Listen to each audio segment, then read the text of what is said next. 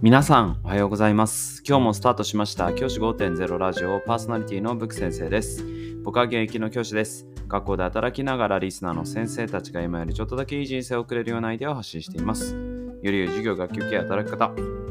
同僚保護者、児童生徒との人間関係、お金のことなど、聞かないよりは聞いた方がいい内容を毎朝6時に放送しています。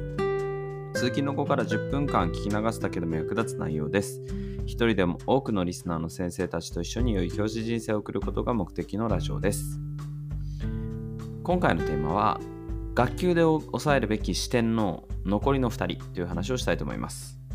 昨日のラジオで学級経営の中で視点のを抑えましょうっていう話をしました。視点のおさらいすると1人目がやんちゃ坊主。クラスの中で、まあ、いわゆるガキ大小系のね、子供をまずは抑えること。2人目はヒエラルキートップの女子。クラスの女子の中で一番実権を握ってる人物。その人物を味方につけよう。この2人を味方につけると学級経営はとてもやりやすいよっていう話を前回しました。今日紹介したのはあと2人です。今日紹介したいもう1人は学級の中で一番勉強ができる人です。要は一番学習ができるリーダーになれる人間。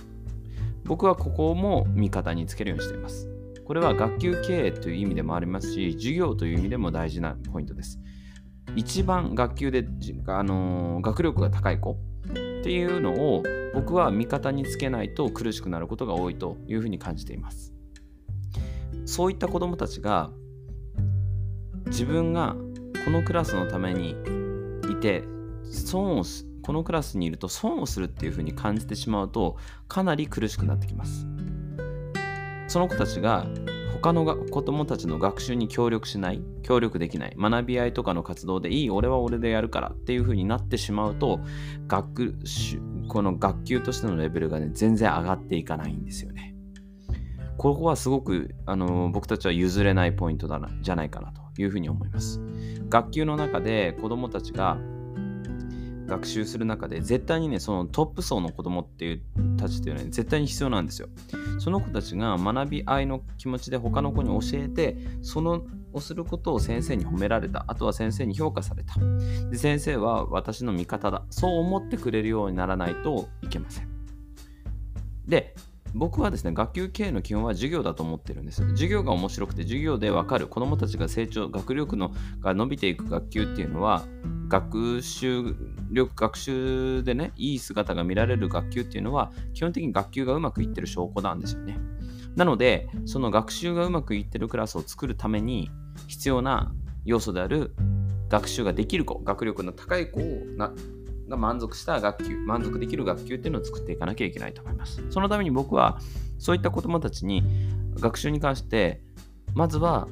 一緒にやるっていう機会をたくさん作ってその教えてる場面をすぐにその場で褒めてあげるようにしています。ありがとう。まるくんが教えてくれたおかげで他の子ができるようになったねとか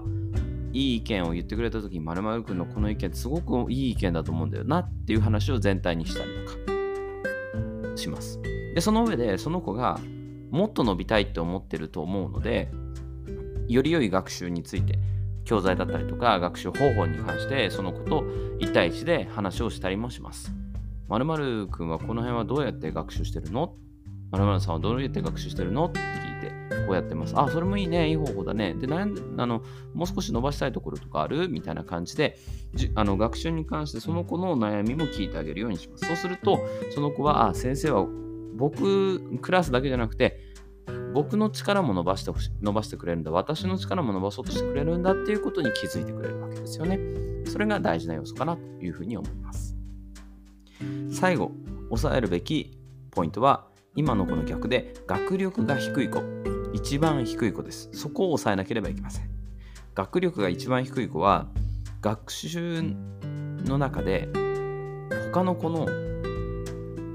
に悪影響を与えることが時々あります。例えば、やってもしょうがないから俺はもういいんだっていう投げやりな態度で学級の中で過ごす子がいたりします。そうするとですね、その周りにも、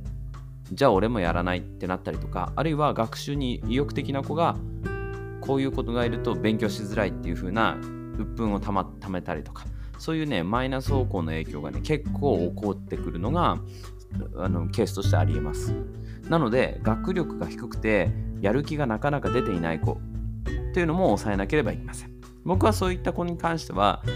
放課後に1対1で10分でもいいのでちょっと学習しようよって言って学習してあげたりとか昼休みにその子がね昼休みもちょっと勉強したいっていうのであればちょっとだけ付き合ってあげてこれこういうふうにやるといいよとかいう話をしたりとか日頃から学習に関してこの辺どこでつまずいたんだいっていう話をしたりとかあの他の僕が教えてない教科にくっついてもこういうふうに勉強したらいいんじゃないかってまる先生言ってたよみたいな感じで話をしてなるべくですね学力学力を上げるというよりはモチベーションを上げるっていうことに僕は注力するようにしています。